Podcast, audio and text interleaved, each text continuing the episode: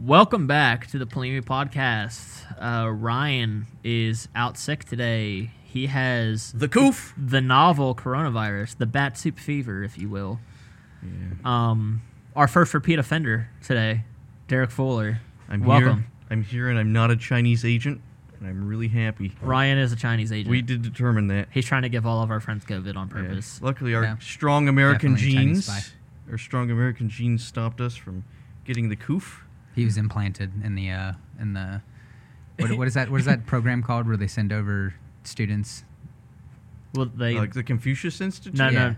Yeah. Well, there's that, but there's the the actual legislation from the CCP that uh, goes out to scouts for American They don't have technology. legis- Well, that's that's that's They have- recruiting from here to send over there. Yeah. But they send people. What we're like, all jokes aside, what we're trying to say is Eric, uh, fucking Ryan fucked Eric Swalwell. That's true. Yeah.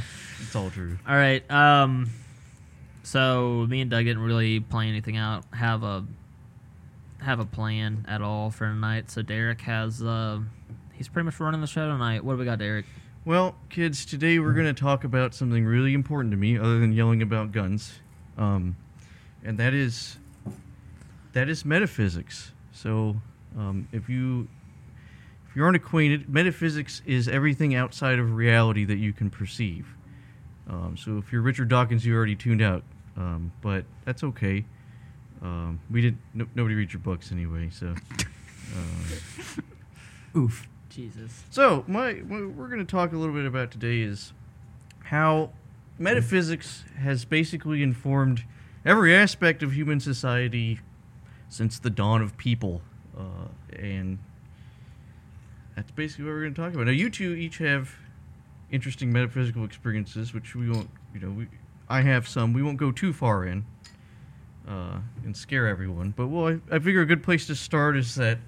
Uh, modernity is completely devoid of any sort of metaphysical basis for either morality, governance, um, even understanding, because that's been supplanted by um, a new a new metaphysics, which is the metaphysics of claiming that science is somehow this all-knowing, all-powerful being that can inst- Postmodernism. that can instantly tell you anything um, that isn't a isn't just a system of tests that is done to you know based on evidence to see what's true or not true. It may or may not be constantly evolving, but instead it's something you can quote so that the other person you're yelling at is wrong. Postmodernism. I find it Postmodern. There's maybe, there's but- definitely a hypocrisy that exists today with the modern left that I'll speak on uh, briefly, and it's that a lot of them are staunchly atheists, but at the same time, we've actually met people and had conversations with these people where they believe in something like astrology or some sort of higher power, while indir- indirectly not calling it a higher power, therefore still you know calling themselves an atheist in good faith. Yeah, like someone we know who uh, doesn't believe in God, uh, in the Judeo-Christian sense specifically is what they're referring to. Um, but they check their astrology sign every day, and they say I'm, I'm such a Leo. So that's you know that's just that's just fucking ingenious, really, if you think about it. Which, Uh, is, which is kind of funny because um, like the Bible literally talks about astrology. There's it's literally in there. Um, I'm not going to quote Doug on that, but if he's right, no, it's it's literally in there. they're double You can look and look it up. they're I double- actually just they're double extra- with someone the other day. they're double extra ultra bad at being an atheist. Um, and so that's a it's a very basic situation. Is um, modernity is predicated on the idea that and it, it stems from a Marxist position, which is sorry guys, don't mean to offend you. I kind of do though, uh, but is that di- you know everything is materialistic in nature, and that essentially means that essentially means that nothing that isn't perceived physically is valuable to you in making decisions about your life. And that's not true. I'm sorry, but it's not true. Uh, all of human history has been predicated on things that are not entirely observable. And this, very important decisions have been made by people who are very smart and who are very even scientific, who believe in forces that we don't fully comprehend. Of course, quantum quantum theory allows all of that too, but it's not something I'm very well versed in, so I'm not going to go into all that. I could but get into some quantum theory. well, you feel free to if that's I mean, there's no clear segue into it. Oh, you right meant now. sexually. It might come up later. You meant organi- sec- you could get into it. You could slide into some quantum theory. I could slide into some double slit experiment. I like it. Damn. LOL. Taylor, if you're gonna steal Ryan's seat, you have to put on headphones and you have to engage in conversation. It would be ideal. We'd be happy if you could you could join us. Okay. Um, so essentially, you know, modernity is is a is an interesting place where people talk about grand ideas for the future and where human civilization is going to go and what needs to be done. Um, it has no there's no fuel driving it. Other than that, you wake up and you're alive, and then you try to accrue a bunch of shit and then die, hopefully slightly not that uncomfortably. And that's it. And maybe leave it a little bit better than the way you found it. Uh, but most of humanity's never really operated that way. The world's been a very interesting place, and there's a lot more going on than one real. Than it's not even that one realizes, but that one observes with their regular senses. Yeah. I think the the modern uh, the modern uh, fucking what is that word?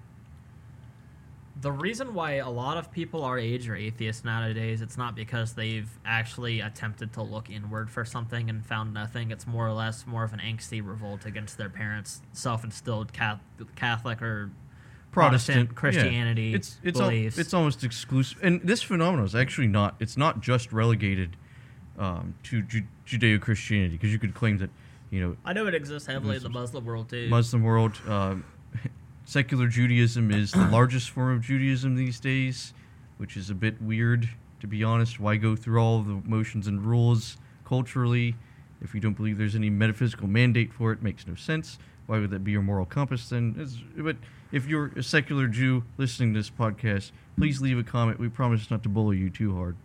Um, but you know, it's it's interesting. But it, even in, in like the Hindu tradition, you know, people. But it's often in the West. Would be my claim is that it's very common in the West and not in areas that are localized. Although I'm sure there's a general trend as everyone gets more the newest iPhone. The, actually, the the more the latest generation of iPhone that you have, the the one that's more later, is actually makes you less able to access metaphysical power. It's well known.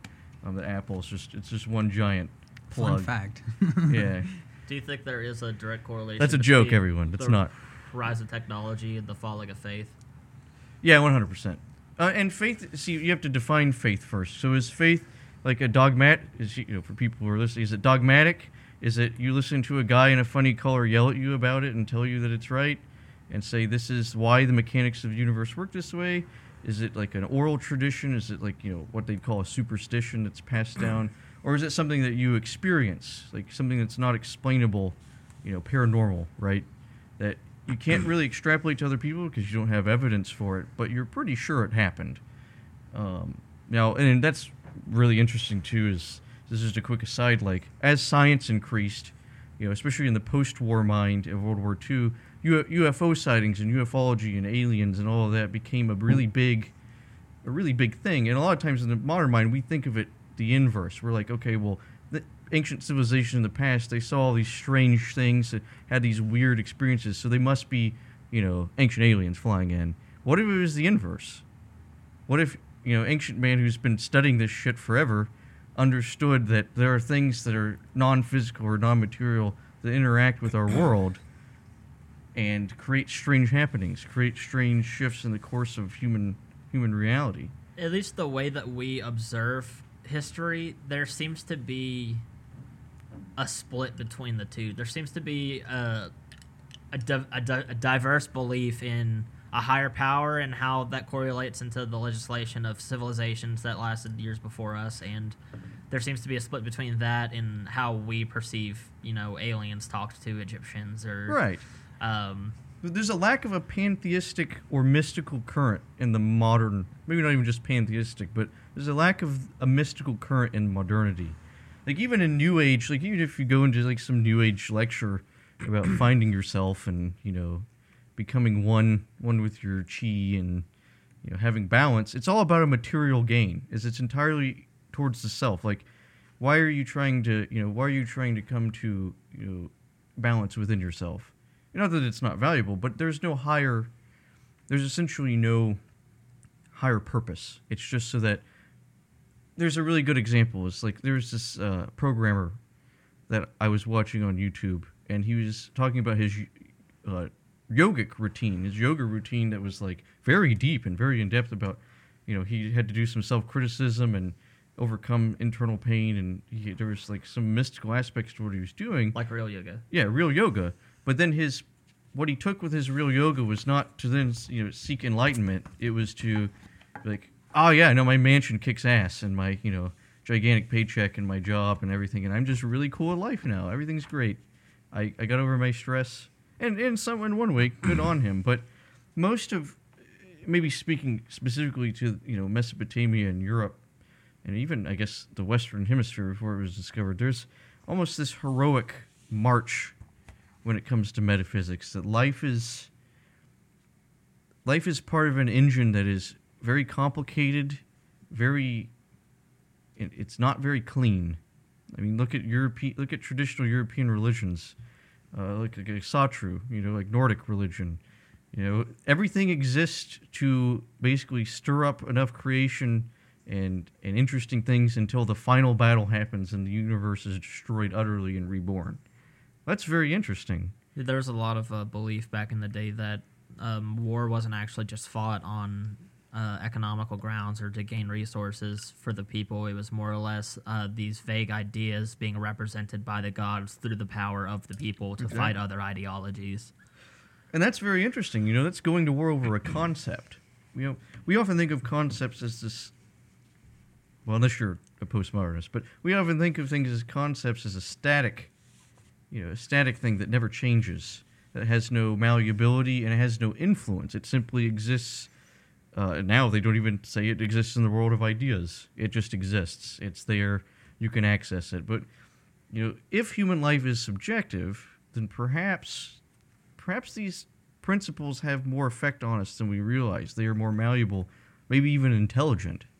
Um, yeah, of course, the big question of all this is what evidence is there, right? Evidence is the number one thing that's going to get asked about.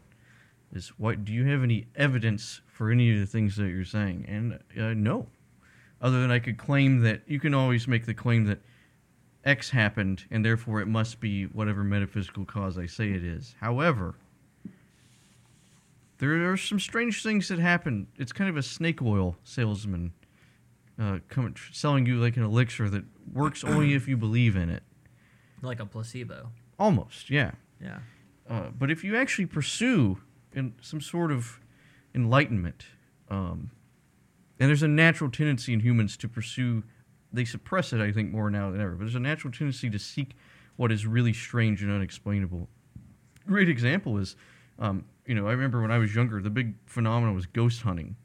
It's like this big thing. There's all these TV shows and all this ghost, shit. Ghost hunters You- and paranormal you got state. these two roto rooter guys going around with an EMF detector trying to like talk to dead people and make shitloads of money off it, which they did. Um, but it's interesting is that there's an inclination in haunted stories. People find that really interesting and the unexplainable. They have this tendency towards it, and it's not just that it's mystery. Is I would say that they're wired to look for that. Um, I mean, when when you have an experience that's not explainable, then you start in the modern age you start to have a conundrum because no one will believe you. But in the old times, it's just kind of like the entire. It's not out of the ordinary. Everything is more than it is. It has a meaning that exists outside of its basic physical properties. Right. I hate the stigma that's going around nowadays that you can't be a staunch believer in metaphysics and science simultaneously when it's proven fact that there are many great thinkers in the past like Nikola Tesla or we're going to get into Evola Mhm. here in a little bit. Um, Oh, buckle up, kids! It's gonna. they they go hand in hand. In fact, I Mhm. think it, I'm not I'm gonna fucking butcher this quote. It's not gonna be verbatim, but Ni- Nikola Tesla virtually said if we had spent as much time uh, observing sciences in the universe and looking outwards, then if we spent that same amount of time looking inwards, we would have made a hundred times more of the progress as a human species. It's true. It's true. The, the the dynamics of the human psyche is not it's not just a physical thing. Is it it's it exists outside of our physical realm. It has so many ripples and waves that affect generations beyond in ways that are beyond our comprehension, that defy the just the matter that they are. The matter that exists is greater in value than it, what it physically occupies Right. and that's that's kind of a weird thing to wrap. But then, when people start to, they start to dig at successful people and, you know, great thinkers and movements. You know, they start to realize that a lot of really powerful and important people believe some what they would consider some really wacky shit, but they might be onto something. So, Yeah. I know, Douglas. What do you think? What are your I thoughts mean, on I- this? I'm I'm just listening. I, I mean, I completely agree. I mean, I, I don't really, I don't really see anything uh, outside of, you know, outside of that that I that I could uh, add on to. It's pretty much pretty much how I would go. Yeah, there's there's essentially you know right in front of us every day. There's a mystical mainstream, which is the the you know, which is symbolism. Is how much can, how much power a symbol has over the psyche of people. It's not just psychological. It has almost this, you know, force to it. A great example is uh, the poor Jainists and Hindus who had their. Uh, uh, this is this is something I interested. I saw on a YouTube comment, which is really funny. But this sent me for a loop that I found really interesting. Is that there was a uh, picture with a swastika in it, and someone was saying that it was Nazi, and then there was a Hindu person that was saying, well, actually, the, you know, the Nazis stole this symbol from us and used it used it to make it a sign of hate and destruction and power, and it's really a symbol of eternity and healing and the unity of of you know all things on the earth. Um, and then I had a bit of a chuckle because that transcendental idea, and in this case, very traceable idea, little did that Indian person, I think, realize is that the Nazis picked the swastika for the exact meaning that it is in Hinduism, because the pro- the Aryan peoples, the Indo-Aryan peoples, uh, like Slavs, sorry Nazis, Slavs are Indo-Aryans, um, Slavs, you know, Germanic peoples, Celtic peoples, you know, all the Iberian peoples. The the joke was actually that is all the same symbol, and the Indian symbol and the Nazi symbol were selected for the same reason. But there's an instance of something transmuting people's basic understanding, and partially it's ignorance, but you know, it's a it's a wheel with some spokes on it. You Yeah. know, internally turning. It has this it has this power that transcends and swastikas of course exist outside of even the indo-aryan culture and they mean the same thing it's the engine of the universe the, the fan turning sucking in new new experiences into our space that is the world you know it's Yeah, I mean, you can liken it to the symbol of like the like infinite spiral. I mean, Mhm. it's it's that's literally what it is, um, and that's kind of how it's kind of like how it means means the like eternity, like like like you said, um, for a lot of cultures is because that's I mean that's what it's representing. Mhm. Um, I do think it's a little it's a little. I think people oftentimes, in a weird way, it's almost like they're simultaneously giving symbols too much power, but also not respecting the power that they actually or- have. or like respecting the process. they give it the wrong kind of power almost you could claim because like it's like oh well this symbol was used by this hate group so therefore it is a bad symbol when that that hate group yes used it in the wrong might have used it in the wrong reasons but the origins of it and the symbol itself doesn't mean doesn't mean that it means what the original meaning was right um, you can you can use that symbol for whatever you want, whether it be you know whether that be for a hate group or Yeah. or or not. and essentially if you if you place a new meaning on it it becomes a new symbol it's not anything else you can Right. you know it's no longer you know it retains its value to the people who are using it And well, I mean, nothing- like you like you said, even for even for Nazis, it still meant a, a, it still meant, meant the generally same the thing. same thing to them. Nazis didn't pick it because it means violence and evil. We'll put it that way. There's right you you have you have you and i say you as in modernity our, our society has and and just mainly not even just our society basically the entire world has has asserted this meaning to that symbol because of of its connection with nazism when outside of nazism there's many many many many many other other cases of this symbol being used for It's not the only symbol that co-opted either. Nope. No, there's there's quite a few. There's weird ones too, like Wolfsangel is a wolf trap. Figure me that was the most German shit you can think of. Guys, what are you talking about? What the fuck's a wolf trap? Why is it a symbol you have? Nobody knows, but they do. And then the the the what, what what's that cross called? the um, the just like the basic cross. The Iron Cross, the, A the award. I think I think it, that might be what it's called. But it's just like it's the one that's like not elongated on any side. It's just a basic like Uh, I mean, the award they would give the Iron Cross exemplifies the symbol uh, that you're talking I'm talking not about. entirely sure, Doug. I'm not familiar with the the prior symbology. But to you it. can make Taylor pull it up. I mean it's just a I it's can- like I know what you're talking Yeah, I about. know what you're talking about. it's just the one that looks like It looks like the Iron Cross. It's Oh, yeah. really simple. Yeah, It looks like, like a that. plus sign with, Yeah, with Yeah, Yeah, of plus sign. a yeah, that's around. That's been around forever. Yeah. Yeah, usually has four dots around it. Yeah. And Yeah, and that a- that was also a Nazi it's a- symbol. it's a Christian- In fact, which, well, it's also really funny because It's a like pre-Nazi symbol too. because so much in society nowadays wants to like censor the the swastika in- to not offend people. They replace it with that Nazi symbol. It's like I'm I'm not familiar with that particularly. Well, the iron, the iron, in, without going on a huge tangent, the Iron Cross it was is originally the Prussian state. The cross is literally the Iron Cross is their allegiance, and this is it does play into Nazis' ideals. But the Iron Cross originally in the old German state and before it represents the loyalty of the German, or in that case, Prussian military to God. It's literally a cross. Um, Yeah. and that's a whole thing is too is crosses and Judeo Christianity and again you know the power of symbols. But you know symbols are um, yeah, th- this one. yeah yeah They it's- they yeah. replace it. They Yeah, it's funny, in, but in it- almost every single every single like video game or movie where like they want to censor the swastika, they just put the Iron Cross on it, and it's just like that's Nazis also adopted that symbol amongst many others. Yeah. Like uh, it wasn't theirs changing out the, they co-opted. changing which which the, symbol the SS says uses it. the rune. Yes, and Yeah. runes, and sigil rune means victory, but it certainly doesn't mean you know.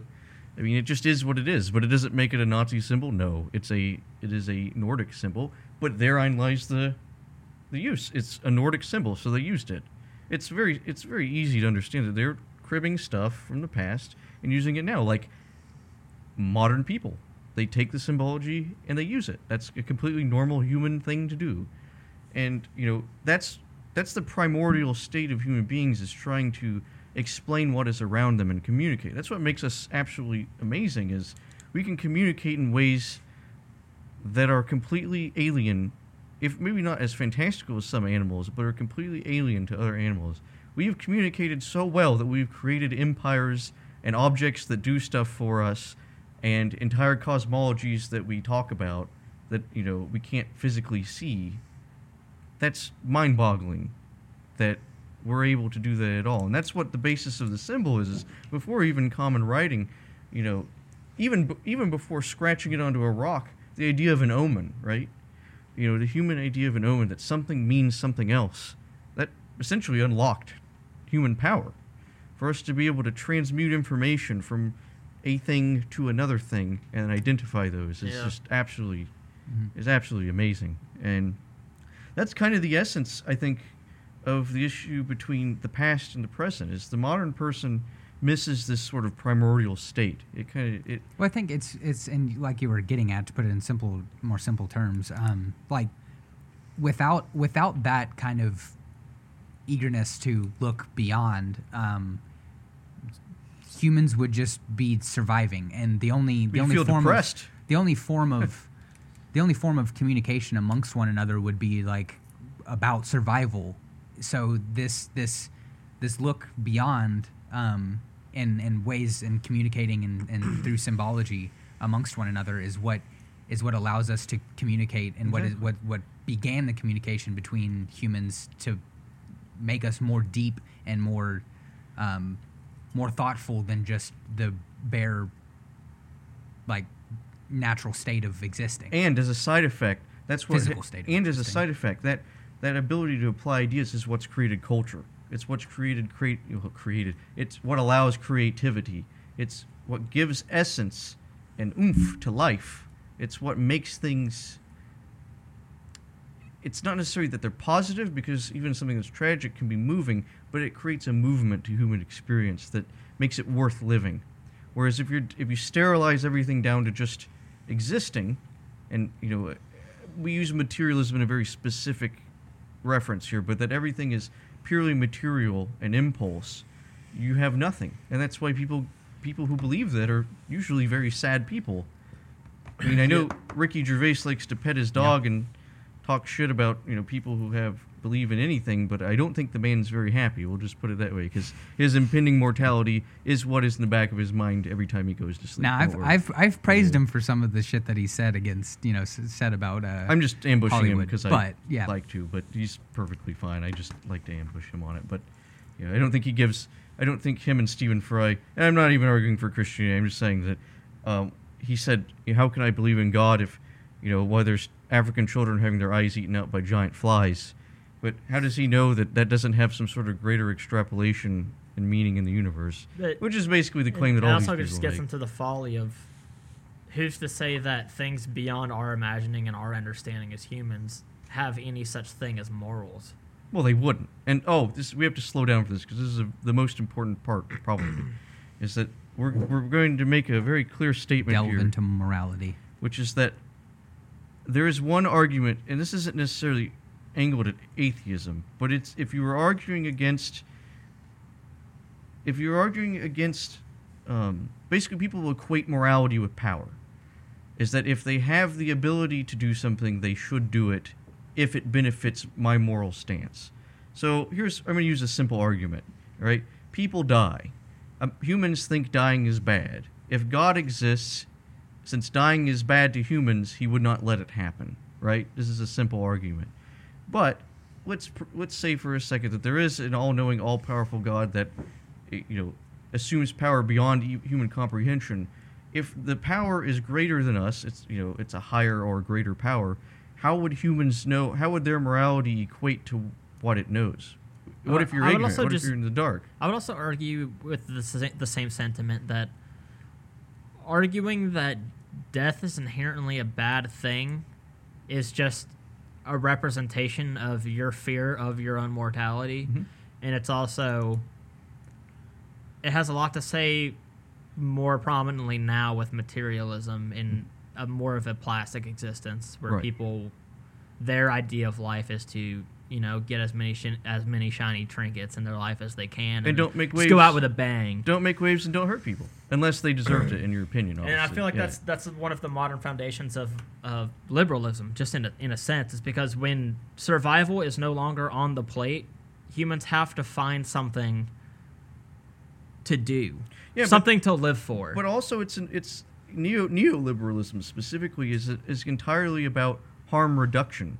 It's about having an. I mean, and this is very broad stroke, mind you. I'm being very broad with this, but in, in it's it's harm reduction and having an easy, happy, or and it's it wasn't always like this. But in the most modern stance, just completely devoid of any sort of triggers. I hate saying that term, but like anything that would make you feel uncomfortable. Being something uncomfortable. that would make you aware of your own. Yeah, being uncomfortable is important because it allows you to rectify something. It allows you to understand something. Jünger. If it didn't hurt, yes, on pain, wonderful book, read it. If it did, if it didn't hurt, like for instance, if you stuck your hand on scalding magnesium that's just burning and going away, you just grip onto that. I did this as a child. I grabbed a sparkler, um, and you grab that, and there was no pain that lets you know that you're being destroyed. It would be a very bad thing for you.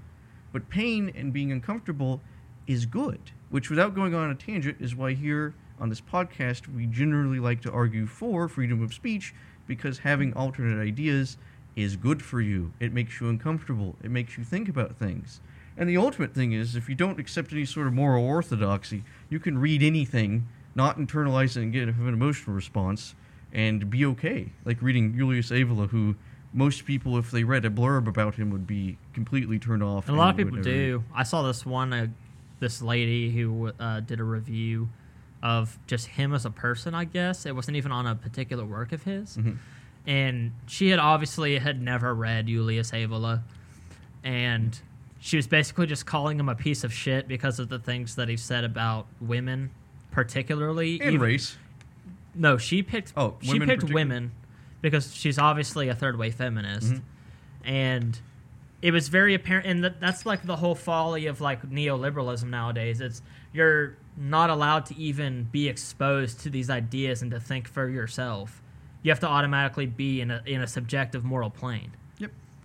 it's not about and I and this is an argument that I make consistently with diehard Christians and we, I believe in Christianity but not just that but Yeah. what the point I try to make is why would you not want to expose yourself to, to things that you think would be the devil because if anything you are strengthening your position and you are strengthening yourself in the eyes of God by resisting the temptation Well, that's the issue with, and this is an issue with modern Christianity. Is it's not so much about Christianity as it is about feeling good about yourself and being not afraid of being dead. Is it has nothing to do with testing your faith or you know understanding the med. I mean, think about this. There are modern Protestant Christians and probably Catholics too, and all sorts of other types that they like to, you know, they sling around the word Satan a lot, right? They say Satan's out to get you or Satan made you do this, but then they don't even have any sort of understanding of like what is what is a metaphysical being in the first place? How do you, you know, how do you identify that? How do you know? And again, they don't I was, question. I was having this conversation with uh, somebody the just the other day um, about like like like Christianity talking about like witchcraft and whatnot, and it's just like, well, they talk about like witchcraft in the sense of like magic that isn't like the the way it's worded is like basically magic that doesn't have good intentions because you can't say you can't say Christians and ca- uh, Catholics don't don't practice magic. They they have rituals, baptism, uh, com- uh, communion. especially they even Um, with Catholics Yeah, Catholics they- are very yeah. That's after. I got into They- like they- into ritual magic they literally and, uh, they I s- literally cleanse their cleanse their churches with incense. Like they they're v- the like there Yeah. is m magical rituals. And like and and you're like oh it's not that's not magic. That's not witchcraft. just like tradition. well it's just tradition. Well no they like it is, if it's you magic. if you It's it is ritual, it is yeah. magic. It's ritual because magic, yeah. it, if you think okay so like take us just sit down for one second and just think about it. If you believe in that and you think that by walking around the church and burning incense that that is a good thing you were giving it a higher power therefore it is magic by believing in it Yep. it is magic And that's and it's not an assault on Christians. They just have been tricked into thinking that metaph- they've been they equate metaphysical experience with so-called in America so-called witchcraft. And if they don't if they don't put it because you'll see them do it often like the Holy Spirit came into me or I prayed and this happened um, which all of that I'm not attacking if you don't if you don't call that magic i don't know what the fuck I'm not attacking Like- that specific. You know, s- I'm not attacking framing it in that way. But what I am saying is that they don't they don't seem to understand that a metaphysical experience is metaphysical experience. It just is what it is. yeah Um, and the o- and not having that is is you know it can be it can be kind of disheartening to be shoehorned into a, a particular way of thinking. And that's basically what it is. Is nobody's willing to test metaphysics. They they assume that it must not exist. Therefore, there's no reason to waste any effort on it. And Christian, and that's that's the point I was going to make is that you modern think the snake worshippers really don't believe that it's magic like what what I are they called uh, i don't even know um, American a, a problem with American Christianity in particular. This relates to the modern political situation. Is is they like to hold up their faith and say that, oh look, I love Jesus, I'm saved, and I'm not going to die and go to hell forever. Um, they love to hold it up and then use that as a political tool too, and say, look, we love Jesus too. Now it's okay if we bomb thousands of Haitians. This never happened. Well, maybe it happened, but you know, it's okay if we, you know, it's okay if we do this because you know, trust us, we also believe in God. That makes no sense. That absolutely, it's like, and it's the same thing that they do when they castigate Muslims. They say, oh well, Muslims are bad because, you know, some of them do bad things, and therefore, you know, they must all be bad. And it's the same. And of course, they get angry and reasonably so when people say, well, Christianity in general is just this evil, terrible thing, and it's killed millions of people, and it's awful, and it ruins people's lives. It's like, well, you're all you're fucking dumb. That's not true. None of neither of those stances are true. People are individuals; they do things. But this is the primary issue: is that even the faith systems in our country are not metaphysically active for the most part. Some of them all, some like individuals in them, them are, yeah. But broadly as a group, religion. it's it's very weird talking to like some devout Christians who like they they believe they or they think they believe in a higher power, yet they like they refute any bit of metaphysical or paranormal act. because it's not accustomed to yeah.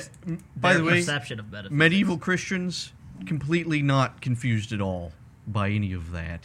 Like just completely not Which- which confused. ones? Medieval European sure. Christians and in Mesopotamia, like the world's a wacky place. There's shit going on in the background. It's not hard. That's why why are there so many magicians and alchemists? And they understood the world is a bit it's a bit weirder than, and that's what I find interesting is they've it's almost a control tools. They've distilled everything down into this you know thing where you know like I'm this is me tar- I am being mean to you if you're listening. Um, this is sorry YouTube. Uh, non non-denominational Protestants like this kind of new modern wave where it's accept everybody and feel good. It's like why even have your faith system? Literally, what's the point? You just go and you chant, you sing some songs, you sing some shitty rock songs, and then you go home and feel good about yourself and don't think about mortality. It's like you have no greater metaphysical. There is no greater metaphysical operation going on. Understanding, and that's the basis for all metaphysics that are produced by humans. Is you're trying to achieve something. You're trying to either gain the favor of something higher than you, you're trying to effect a change through non physical means, you're trying to imbue tradition in your offspring, you're trying to change something. Also, literally praying is a metaphysical act. Yeah. It's also a ritual. It, yeah, it's a ritual. It's a metaphysical. Like I don't. Also, which is funny for all you Christians, or maybe if you're teetering, well, I may or may not be one myself. Um, if you're teetering on the verge of why do when I pray nothing happens, um, praying actually suffers from the same issue as ritual magic. Is that if your intent isn't strong enough and it's not actually pure and you don't really believe in it, you won't get any sort of change in that direction. So uh, there's a tip for you: try a little harder to be serious about it, and maybe you'll get something out of it. Uh, but that's that's you know people this modern state misses this kind of primor- primordial essence where things mean something. They're just they're just debased and debased and debased until there's nothing left. Ernst Scherl talks about this in his work, his primary work, which is that when you've distilled everything down to nothing, you know, where you, you basically try to refute everything that exists simply to, you know, identify it in your hands, there's no there's no there's no mechanism to have any any change. There's no fuel to make you want to do things. And that's that's like look at all these people locked up as we're recording this, you know, with COVID. People have to be at home with themselves, some people. They have to actually sit and fucking exist with themselves and they don't like it because they're like I don't know what to eat. I don't know what game to play. I don't know what to think about. I don't know if I want to call my family. I don't know if I want to do anything other than jack off to anime porn, uh, and you know do do absolutely nothing. And it's very sad. Is that think about how many people have been fed the idea that life is all about getting shit, getting a good fuck, making a lot of money, and hopefully dying in your sleep. It's like our our ancestors Literally. our ancestors understood, and this is a broad stroke, but it's very, most of them understood, even if they were around poking and prodding and doing a bunch of bacchanalian shit, they understood that life is this thing to be celebrated and experienced to the fullest.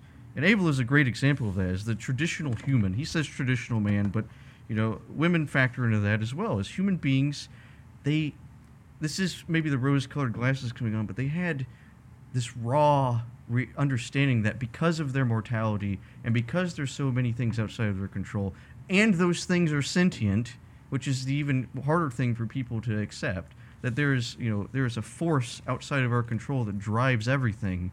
You could call it probability, or in the universe, or whatever you want to call it, or God, or the gods, or Doug's beard. It could be any of those things. It, it is my beard, by the way. It could be any of those things, but it, it drives The people only forward. God I pray to. And it's a fuel. And this kind of modernist, materialist society, I mean, Evola put, puts this very succinctly, is that the modern man, person, if you will, is they're devoid of any sort of, they have no higher purpose. And that's what that's one of the things that I think a lot of people who don't actually they claim to read Nietzsche and they don't actually is when he self-proclaimed the death of God. Mhm. He wasn't excited about it. He wasn't the one who killed God. He's saying it's the lack of faith in modernity that is giving us this sense of nihilism Yeah. that we have nothing to live for because we're not progressively making good on our own goals and we're not setting metaphysical standards. Right, and under under his praxis, you know, that's why Zarathustra exists. Zarathustra is the Superman, the Ubermensch, who surpasses the the nihilistic reality that there is no reason, and he forms and crafts and creates through careful introspection a new reality in which he has total he's ambulatory in every direction, which in of itself is an alchem- it's an alchemy of the self. He manufactures a spiritual state. That's a that's a recurring motif that happens throughout many cultures in uh, in religious perspectives, especially with like Buddha, like mm. self isolation, just sitting there and thinking, and just existing for years is enough to for you to reach a state of nirvana. Yeah. And the genesis of the universe. Think about this is a thought experiment. If you're nothing, if there is nothing, there's a nothingness. And it's completely static. It's a total all encompassing nihilism of there is nothing. Your only option is to create something. I mean, that's the ex, ex, exogenesis Might be the of very entire purpose of world. the yeah. of the perspective of there being nothing. Yeah, it's this. Yeah, there's this exogenesis of the entire world where something has you have to make it mean something, and then we're just kind of. I mean, this is me being all spirit sciencey, I guess, but we're the byproduct. God, if you will, is is it was in a nihilistic state of you know convulsion of pain, and then everything afterwards is at least infinitely better than having nothing at all. I mean, it's you know. Yeah, and th- that's one thing that there's always this this fluctuation that I this pattern that occurs that I've noticed, and I'm sure that we've we've all talked about before, especially with the works of uh, Ernst Jünger Mhm. and on Pain and um, Storm of Steel, Mhm. is it seems like going back to the liberalism topic when we have so much that we we aren't really offered the opportunity to feel pain and feel alone and actually reflect on ourselves then we tend to create a new meaning that is more superficial than the ones that were predetermined by tradition Yeah. um, with that being said, uh, if you look at a timeline, there was a huge surgence of um, metaphysics and metaphysics study w- pertaining to humans in the ancient world. And then once we civilized and civilization started happening, it started dying out. And then things like World War One happened, and it, people realize their mortality, and they they have self-reflecting questions. They are forced to actually, for the first time in their lives, look at an accurate picture of themselves and be very displeased with the person that they've been exemplifying for the past 50 years. Absolutely. And that's why after World War One, there was It changed a resurgence of metaphysical study Well- with people like even Albert Hofmann Mhm. and Julius Evola and Mhm. even the Nazis. all of those i believe Hofmann Evola, Jünger, and there's of course uh, there's other you know on the left and in the center all of those people they went through the war firsthand. Those men and some women too some women thinkers at the time they went through well Ayn Rand uh, even if you know I'm not a huge fan of her some of you are um, Ayn Rand was a child during the Russian Revolution and had to escape you know the violence of that. And it, the the proximity to mortality changes everything about your life. And it, I feel like in modern times, people, especially with social in the justice, West. In the West, they're well, they, they they're not close they're, to they're, death. They're actively trying to avoid any state of pain or might- any Yeah. any state of self isolation. It's all about communal living or socialism, and that's because ultimately what I believe is a lot of these people are afraid to be alone because they are not okay with the people that they exemplify. Exactly. And also, even if they did experience those things, a lot of these folks don't have they don't have the they're not given the mechanism to be able to express and explore themselves the proper way. I mean, this is something that's very is you know, it's very painful. It's like look at look at inner city Chicago. Think about all these people in the South Side gunning each other down over dumb bullshit. You know, trying to make money, trying to survive. And then when they're done surviving, when they're try- just trying to, you know, satisfy their pride or, or you know, satisfy their you know, their group identity, but they're not given anything more than that. It just it's just an exist. And then the politicians on either side just tell them, well, you guys sure are good at killing yourselves. We, we don't want to help you though. We're not going to give you any means. Even if we're not going to expend any material ones, we're not going to give you any metaphysical or mental or philosophical means to extract extract yourself from that. You know, it's just it's a, it's a terrible cycle to have to watch. You know, what's basically a materialist country try to come up with solutions to problems, and all they can do is just scream and feel bad, and they don't realize that they they could unite so easily. This is a big, I guess it's not so easily, but they could be a little bit more um, personable with each other and more accommodating if they just realize that there there there's a destiny beyond what's right in front of us. And that's actually kind of the the the issue, you know thing with our country real quick is that all walks of life, whether they wanted to be here or not, whether they were forced to be here or they're not. You know, they were not. The children born to this country had a shared identity to some degree. They had this kind of destiny, American dream, if you will, of of not just a physical prosperity, but a metaphysical one. That in gaining that by working hard, they will gain some sort of zen zen state. They didn't know it as that, but they believed it as such. And you know, of course, there's many factors why that went away. But you know, it's interesting is that, and it's almost this is maybe an ass pull, but even the natives of this land had some a lot of their religions had a similar state.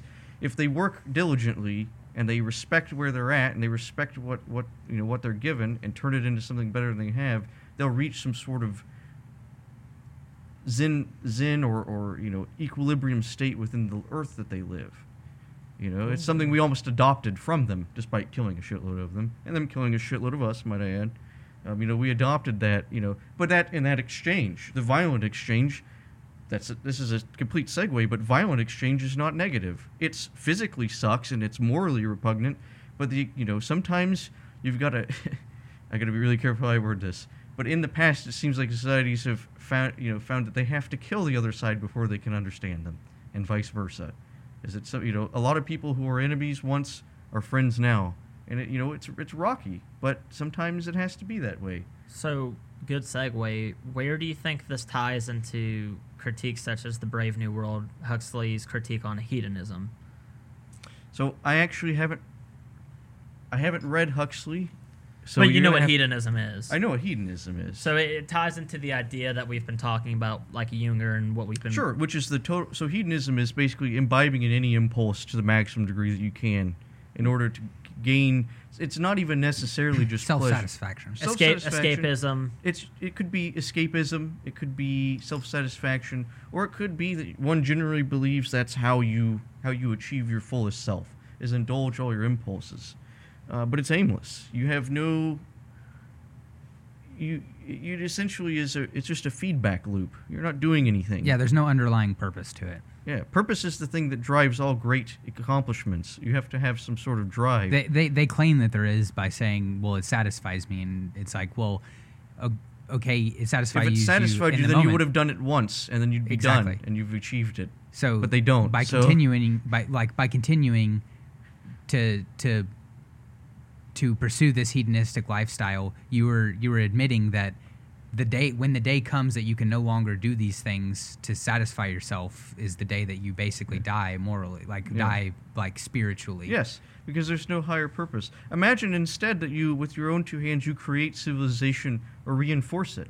You give, and this is an, an interesting thing that me, you know, we've talked about that even I've wiffle waffled on is that culture is such an interesting thing. Culture is this kind of spiritual embodiment that you, what you give into culture and art, it matters because it's a, it's not just an epitaph that you were here, but it affects people and it stirs them and it gives them purpose and it gives them creative energy.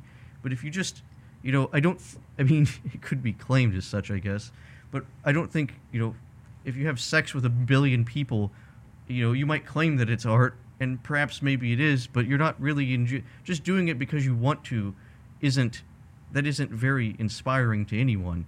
Doing it because you believe that it has some sort of higher purpose, like I don't know, you're gonna save the earth or something. I don't know, but and maybe you are because you're repopulating it. There's no more men, but you know, if there's there's no uh, or there's no more no more women if you're a woman you do that. But if there's no if there's no higher purpose, and this this is regardless if there's a creator or there's higher power, if there's just no purpose in general, then you have to make it, which is Nietzsche's argument. There's nothing. You have nothing, and you might as well put a bullet in your head, or drop the toaster in, or eat a bunch of bleach. I don't know. Like there's, you know, just there's no. And this is something that I find is interesting. Is people say that everything's hopeless, and there's I'm just going to eke away at life. It's like, well, you're a coward. You're, you're a coward. Why are you? Find something greater. Yeah, it. That's a, that's the biggest critique I have with a lot of people our age nowadays. It's not just about them being leftists or liberals, because I agree with some of those sentiments. If they could accurately depict them, if they had actually read the knowledge, the knowledge that is left wing theory, It's there. It's on the internet. You can access But- it easy. I feel like a lot of these sentiments have been co-opted in a way to where it becomes more of a, more of a moral slavery than it is anyone trying to actually progress at anything that is tangible. like uh, metaphysics has been co-opted and Mm. people you know they read their sun sign or whatever and then it just oh this is true how mysterious and they go on with their day and they don't really Yeah. you know extrapolate on it or people who i don't know a lot of people our age are self-indulging in pleasure and they're trying to actively avoid a state of pain and i'm not i'm not trying i'm not one to say that It's weakness. you don't right? deserve a life of happiness but if if i personally if i look back in my life and i'm sure everyone here will agree i've had some really good fucking days Yeah. but compared to the really bad ones they're almost immemorable and compared to the ones that changed me as a person it's not the good ones it is the bad ones Yep. yep. But it's valuable. That doesn't mean that it's not valuable. You know, and that's that's the that's trying to destroy your weakness. It's becoming stronger. As a as an amalgam, it will be good. Your good, your happiness, your sadness, the relationships you make, the relationships you burn, all of them, they combine into a good life. And you know, right now we have a lot of, and I, you know, it's a, this is a big thing to say to people, but we're, we have a lot of weak people on this earth. Period. You know, it's exactly Evola brings it up, and it's exactly what the Hindus brought up. Is it's the Kali Yuga. It's the age of destruction. It's the as as the Kali Yuga is the age when moral, the total spiritual moral inversion has happened. Everything that was right is now wrong, and everything that is now that was wrong is now right. The gods have left, and the righteous have to fight their way out or die trying. It's a very interesting allegory. Um, there is with the mechanization of the world, and uh, and I'm not making a claim of, on anyone. I'm not you know it's not trying to be prudish or anything like that, it's not the actions themselves. It's allowing the actions to control your your your psyche. It's chasing after things that don't matter, that destroy you and make you feel bad. You you know Well, I- seeking pleasure is useless So if it has no th- higher that, purpose. That brings up what I was thinking about earlier about the irony behind the same people who are so adamantly against metaphysical, you know, religions or whatever, are the same people who claim to be socialist and anti-materialist. Well, if you were to rid yourself of materialism, yet you're you lack any sort of spiritualism, what do you have? and that's probably that probably is a, a huge statement on Well, you- you the would have- mental state of a lot of people our age now Well, you would have communism ideally, right? And I'm not. This isn't. This isn't like a oh gotcha. Just ideally, you would have communism. You would have a state where there is no more. There's no. There's no more material want. There's a place for everyone in society, and there's no external negative factors that aren't natural. Although ostensibly, maybe if you have luxury gay space communism, you've con- conquered those too. but you know, know, co- it would be communism. That is the that's the end end of it. At least in- in a Marxist sense, that's how I. A lot. It's been a long time since I read all my Marx, but that that would be what I'd understand. Is that you you know you don't need metaphysics because one, it didn't matter in the first place because we have dialectical materialism, and two, you know everything's Gucci Right. now. However, what's the problem with that? Well, it doesn't you work that way. you don't have any purpose at that point. You don't. You don't. Like you. You might as well come out of the womb and your- instantly your kill purpose yourself, Is to, yeah. is to is to wake up out of your out of your cell, walk to the food line, get fed, go to work. Well, a good and friend, go a good friend of ours said, That's it. a good friend of ours and, a, and another friend said this too. This is to not totally discount their position. The idea is that you'll be able to artistically and culturally explore yourself as a being freely because there's no other ones. But what I think they might miss is that it sounds almost silly, but at that stage, if it was really at that stage, not the prior stages where all of that is possible, but if it was actually at that stage, there would be nothing interesting. Because yeah, the conflict because there's is no, what yeah. There's no there's yeah. no there's no conflict left. It's And a it- it's a utopia. It doesn't have to be national conflict or violence. It's just there's no conflict. There's nothing. You eat, you shit, you fuck, you, you die. You literally are relegated. I guess this is gonna maybe upset some people. You're relegated to the state of an animal.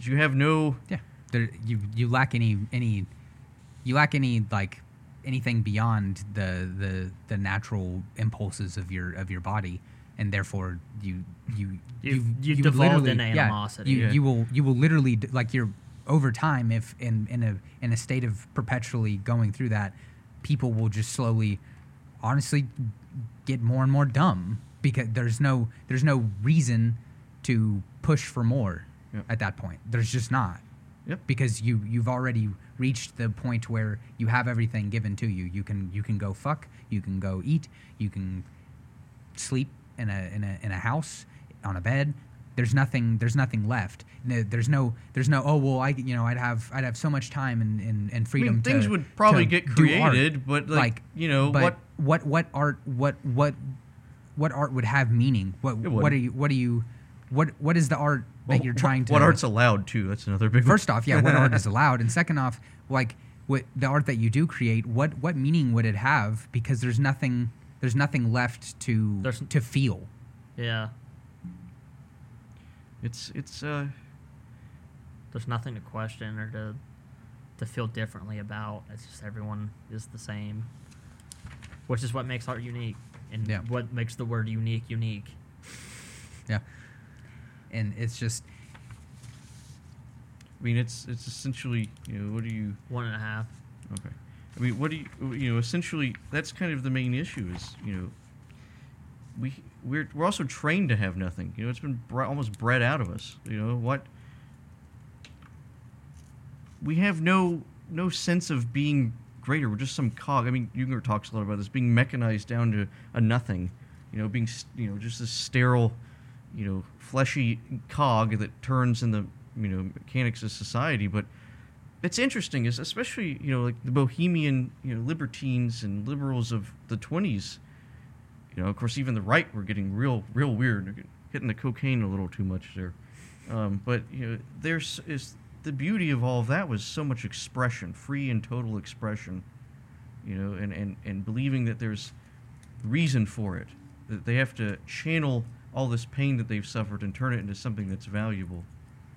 Uh, and you know right now i mean how do you turn your uh, tinder match into something that's metaphysically or spiritually valuable i guess you could. Don't discount it everyone but i guess you know it's like the, the, we to do these base mechanical acts that have what what's the essence of them you know? What's the essence? And A- Evola talks about something else. We love to bring him up because he's, he's our topic of study right now but he brings up something very interesting too which is the idea of involution instead of evolution on a on a philosophical sense which is that what if we're not a higher form evolved philosophically mind you but we're a lower form derived from something higher than us you know it's a very basic idea but and then if if it's not the case why are humans so obsessed with it since we've been since we've had pictograms we're, you know they mean you know we aren't just scribbling buffalo on the side of the caves you know we're they're drawing some really weird shit yeah. you know, it's and and beyond that, the oral traditions, the knowledges about what plant will heal you and what plant won't heal you. The idea of, or you know, if you're taking the Joe Rogan, uh, ask you know when they're busy tripping their balls off instead of just being a. Bro, who would win a silverback gorilla? I mean, who would Or who would, bear. who would be who would, you know, who would You ever win? tried DMT? Who would win? Some high school kid who knows nothing about what he's yeah, about to yeah, put. but in have you tried DMT? I hate you. who would win? Some high school kid who has no idea about anything, who takes DMT, he's like, wow, I got spike shot into my chest. No offense to my friend. I meant nothing by that. Uh, but wow, I got spikes shot into my chest. Or, you know, the shaman who, like, you know, how do you, how did they, how do they not just be the weird kid who who is like, oh shit, that was wild, bro. Now, oh, let's do it Like, again. fundamentally- They sifted through it and found something valuable. Well, I think I think it actually brings up what, we, what we've been talking about is the the difference. The reason why they're not deemed the weird kid is because everyone was more connected back then, Mhm. and and It believed in The that. signs matter. And by the way, the signs matter right now in your life, so do be paying attention. Oh, they're deciding. Uh, what is happening? Yeah. Taylor, go give me an ale eight before I decapitate you on live television. See, an ale 8 is actually the mana potion that all Kentuckians run on. Even the ones that say they hate it, they My actually just Winchester inject Creek water, creek water. Let's back it up a little bit. Yeah, what, sure. what was it that you said? Um, You said you, you felt like this tied back into some sort of underlying subject that we were talking about. Oh, t- when I was talking about how like it's ir- it's like ironic about like liberals wanting to get rid of materialism, yet No, no, no. No, the right, and I would argue the right is equally guilty. of oh that. no, for sure. But what, what do you? I can't remember quite, but Are they- are you talking like just a second ago? Yeah. Um. What, what were you What were you saying? What and was then I'll I remember saying? what I was gonna say. Spasiba. I don't remember. I'm sorry. I've lost it. If we could rewind this and go back, we would know, Nah. like all of you. But Full, full anal Nelson forward. But if it's okay, I figured we move on to number the number two weird thing, which is, guys, how can you break your life with magic, um, so that life's not so boring anymore? Um, and guys, let's all let's have a conversation about that. How can they how can they destroy the illusion that their mort- their mortal life is all that they have and everything is for nothing, and you should just go ahead and give up now. Instead, you should make a Ouija board out of a little Caesar's pizza box and fuck your life up. But at least it'll be, at least having another entity come into your life and ruin you. attack. At least having another entity come into your life and ruin you will at least be better than the fear of dying and thinking there's nothing after that. So, um, well, kids, the first place to start is find a weird bookstore, or uh, go into a forest late at night, drunk as shit, and uh, call for things to come to you. Um, there's just whole whole methodologies, but if you're just if you just have this nagging feeling in your gut that things might actually be a little more interesting than you think they are, and you you you want it to be you want it to be real, you'll make it real. And don't let the people tell you who say that it's only your psychology and it's all in your mind. I promise. When you start feeling touches from things that you don't know are there, um, and they start talking to you, and you start knowing shit you should never know, and having weird deja vu flashbacks all the time, it's not schizophrenia. Actually, you you're fine. So it just I don't know. Go Well, find that, you. they could be tied. They could be tied together. Very very loosely, mind you. But I feel like schizophrenia, along with a lot of mental disorders, uh, they they have the same experiences. There's a very good quote that I really like, and it is the uh, the the psychotic is drowning in the same waters that the mystic is swimming through. Oh, that's that makes sense though. Yeah. And it's, it's if you have from- no context and you, everyone tells you that metaphysics is a lie, that you have some profound experience, it can scar you for the rest of your life. And Oh, you can get in this mental cycle to where you just never recover because you don't know how to understand it. Or you get burned to the stake because you're in North Carolina at the wrong time. I think. That's true. And I don't think they ever burn people at oh the no, it's. Massachusetts. But, They've piled rocks on them, Giles Corey and shit. oh, I don't remember who's where Salem's at. If you live in Salem, I'm sorry. I don't know where the fuck you're at. Yeah, they just stack Oh. rocks on your chest until you asphyxiated, Oh, that's that's bait. which is arguably worse than being burned alive. yeah, that would suck. That But would- um, but Giles Corey was like, "Give me more," because he's a G. yeah. Um, but yeah, that's something that I have fundamentally believed in, especially with uh, things like the psychedelic experience. I can get other quotes that I like, like Maynard James Keenan, which I think we've referenced in epi- an episode before this one. But he basically says that like, drugs are good in the sense that they show you that there are open doors for you to explore, and then it's the, it you have the experience once, and then you spend the rest of your life trying to reach that same outcome through sobriety and through the exploration of your own unconscious mind. Yeah, I would agree with that to a degree. I mean, I'll say this. I mean, psychedelics were cool and all. Um, not that I've never taken them. I don't know what you're talking about. The psychedelics were cool and all. Um, but you know, when I was when I was much younger, and I was When you were much younger. much younger, not quite yet. Much younger. Um, but you know, I was in a much darker place, and I, I don't think I've ever been more younger than I am now. You are certainly more younger than you've ever been. Um, but you know, there was a place where it was very dark, and I I may have ingested another me, not this real me. Another me may have ingested uh, a, a a synthetic amphetamine that my late friend uh, fed me when I was a young lad. And I had a terrible, terrible, terrible, awful, destructive trip that was super dark, and you know made me feel like I didn't want to exist anymore and it, it awoke what it really did is awaken me to some pain that I had that everything I was so afraid that nothing meant anything because I'd had a separation from uh, non-denominational Christianity mainly because everybody told me that it was bad if I'm actually being completely frank because I saw a bunch of wild shit when I was a toddler and uh, So like last year. yeah, like last year, and uh, you know, you know, everyone was telling you, well, that's just dumb, and there's no reason, you know, and Christianity is bad, and their morals are bad. It turns out Americans are just bad at doing most things.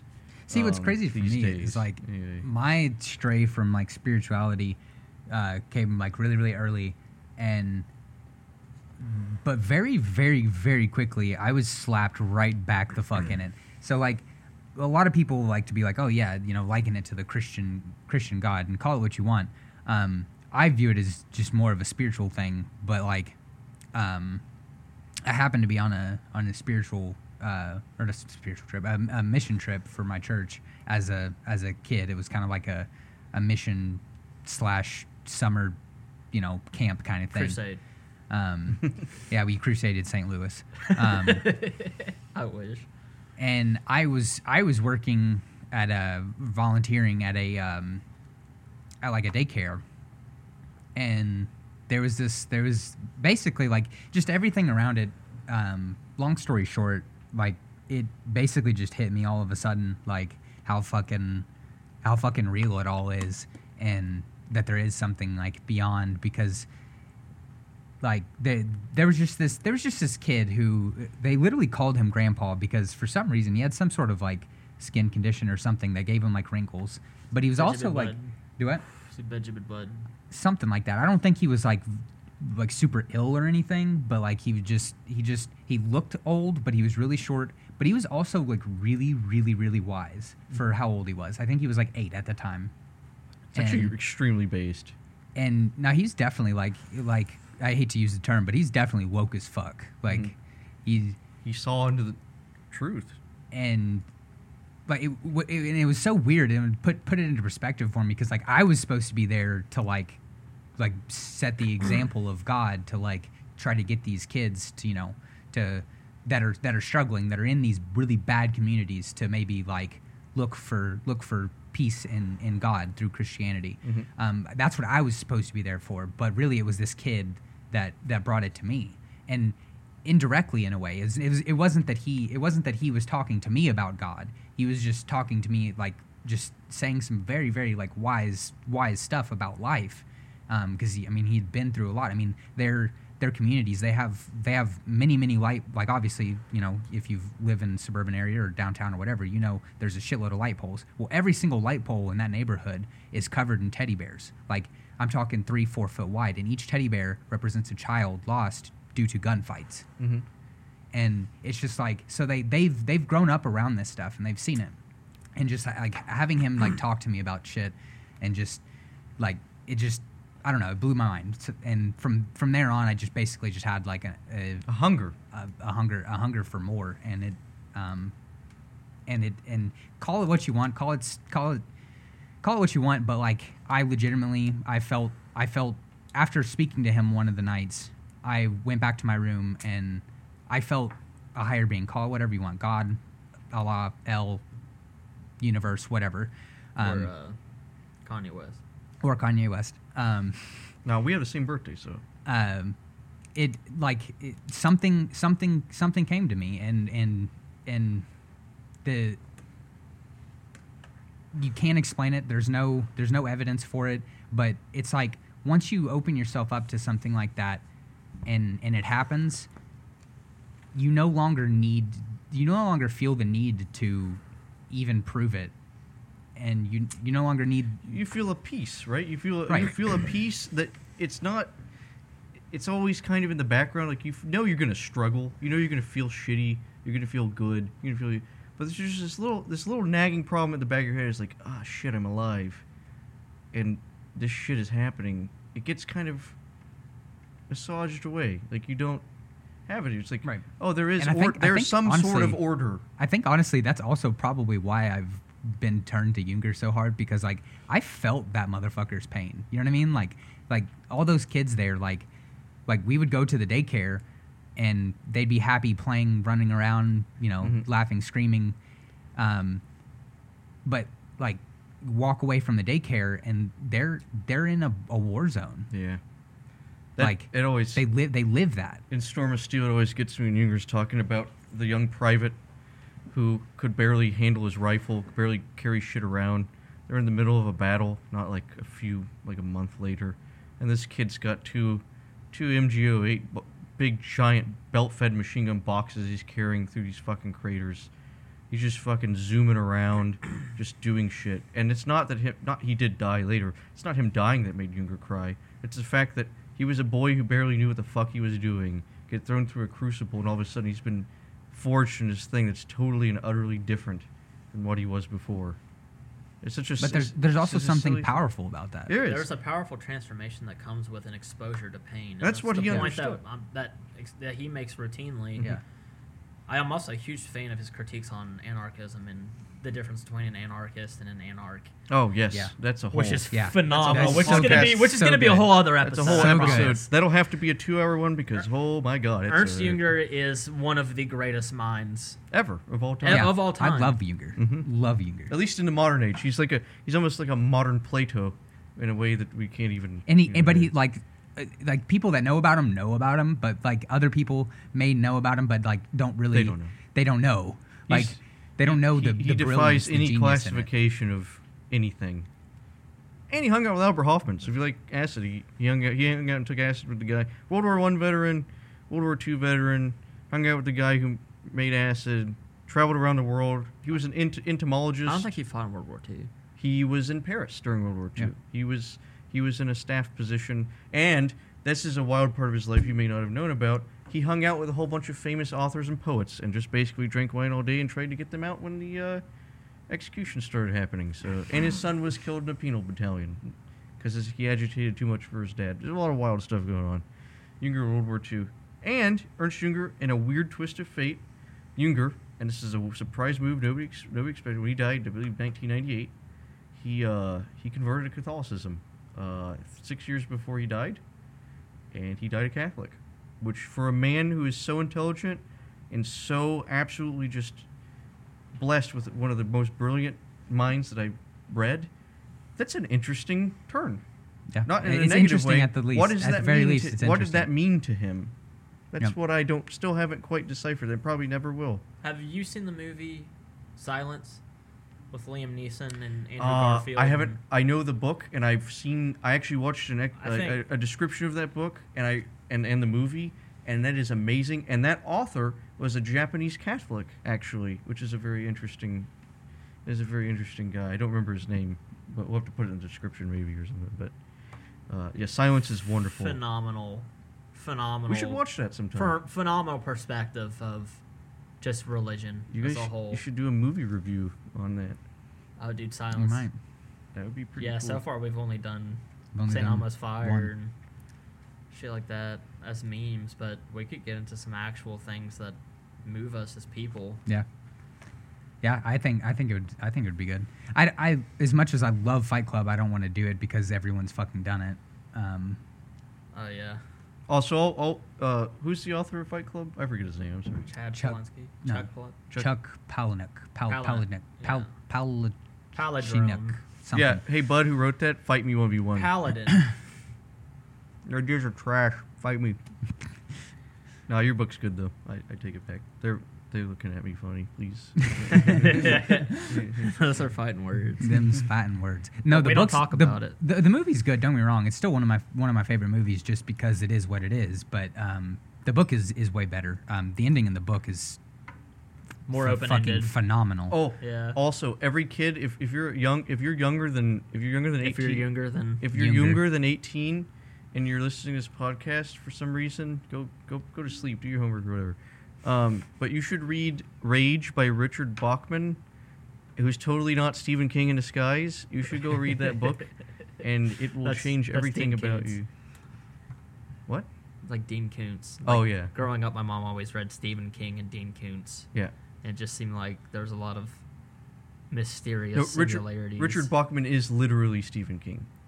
Uh, so he, he wrote it. He wanted to write crazy, crazy, outlandish stuff that was even more weird than his regular stuff.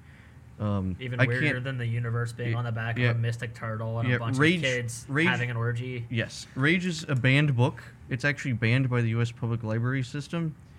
Um, so you should definitely read it. That means you should definitely. You should definitely. If something is banned by the government, that means you should definitely expose it. you yourself should to probably it. go read it. Yeah. yeah. Especially if it is really high in radiology. Is is like is like is is Mein Kampf even even banned? no.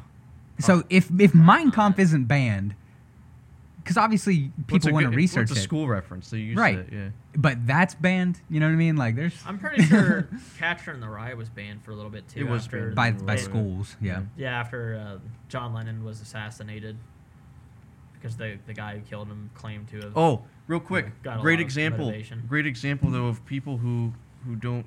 And this we may have to save it as an extension for another chapter. But John Lennon, imagine no possessions. Imagine all While I sit in my mansion that's the painted all white with my fucking billion dollar grand piano and That's why the guy Yeah, killed but- him. oh, because John Lennon He was an saw him as a asshole. phony. Well, he was. Yeah, and that that's that's a that's a routine talking point that I bring up with a lot of people. Is I, uh, John Lennon is idolized in historic record as some sort of like social god, which may Kind of an may, may be prevalent, but also like if you look at how he practiced what he preached, it didn't really correlate at all. Then him and Yoko were kind of dicks. Yoko's still a dick. Yeah, who were kidding? Don't step on my cherries. Eventually, I will get my. You give me a bowl of pits. It's gonna rain. Uh, folks, we'll say we'll we'll definitely be doing maybe maybe I don't mean to self insert, maybe a series on metaphysics. This is us getting getting our ideas down, but we got to teach you kids how to summon shit into your life and break it forever. So we'll save that for another episode. Yeah, I think the way that I at least view metaphysics or how I practice ritual magic is it's about having an understanding of reality and the way that you subjectively experience it and it the physics of it and the way that you're taught physics and what is physically possible mm-hmm. And then ex- experimenting with the things that can't be explained and how they correlate with what transcends into material reality and then kind of twisting knobs until it, it Make does things in your favor It makes something happen that would have Yeah. not coincidentally happened in your favor. and i've done it Oh, we've all we've all done it. we've done it together You don't have to believe us, but we, we know we've done it, so don't you worry about it. Um, but if you're interested, a great place to start is uh, is pick up. If you're if you're really poor, go to your used bookstore and find some Wicca book. They're all right. Aleister. Crowley. Aleister Crowley's a chud, but you should read him anyway because he's pretty important. Um, can I use that word on YouTube? Chud? Yeah, is that legal? I don't fucking know. I don't know if that's an insult. Who was the Um, Who's the guy that uh, was in the United States military intelligence community who founded the Temple of Set? Oh, oh God! You shouldn't read that guy. He's weird, but you should read him just because he's so weird. With the weird eyebrows. Aquino, Aquino.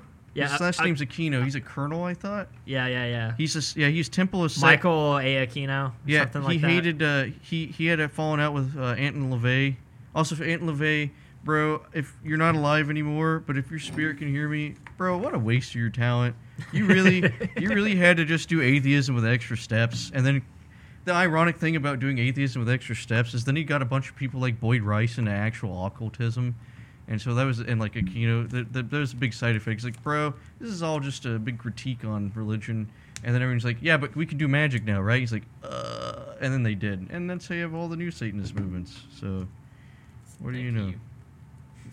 Richard Dawkins was Anton LaVey in disguise all along. Um, It's like Oh yeah. Uh, yes, everyone. Your first magic book, which is going to seem real weird, and it's a little dated, so try to. It's not quite a magic book as it is a magical philosophy book, but you should totally pick up. Um, or since you basically can't buy it, you should find a copy online of Ernst Schertel's Magic History, Theory, and Practice. It's it's it's mainly the first two, but you should still read it.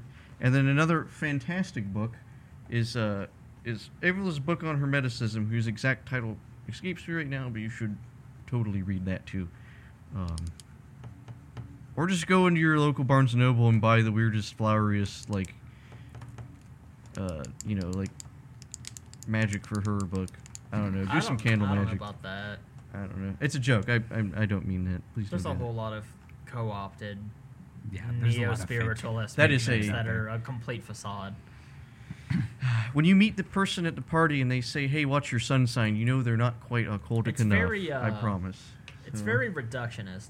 It is very reductionist, and it's actually just so a publisher can make money while you think you did something. So you know, And it's mostly just how you can understand yourself in a physical realm more than like a actually, spiritual journey. let's not even mince it and try to make it sound pretty. It's so you can get your ex-boyfriend back. That's what all those books are about. It's it's so that your Tumblr posts will get reblogged Yep. more, and the ones that aren't 15 year old you showing your boobs. Yeah. Look, the important thing is if you do start do if weird, cool, magical stuff happens to you in your life, tell your close friends. Um, if you don't have any friends, go on 4chan and post about it on X so you can get yelled at. But tell your, but tell your close friends that it happened. Don't tell everyone you meet though, Um, just don't do that. Don't tell everyone you meet. idea. Uh, here's my sun sign. Uh, I can read your tarot. Um, I see your aura. Even if you see it, maybe wait till the third Even date. if you actually see if it. If you see it, wait till the third date. And uh, yeah, just maybe take just just chill out just a little bit, savor it. Derek's giving himself advice right now. No, I'm not. No, I'm not. no, he's, he's not giving himself advice because he wouldn't follow it. Wow, God damn. I am attacked, but also aroused. Half chubbing over here. But anyway, thank you, ladies and gentlemen. We appreciate you listening to this. The important thing is they're lying to you. Everything means way more than it does. And uh, go break your reality. Do something fucking cool. Yeah, make life interesting. This is the Polemia podcast signing off. Waiting for Taylor to get to it. Right now. Goodbye.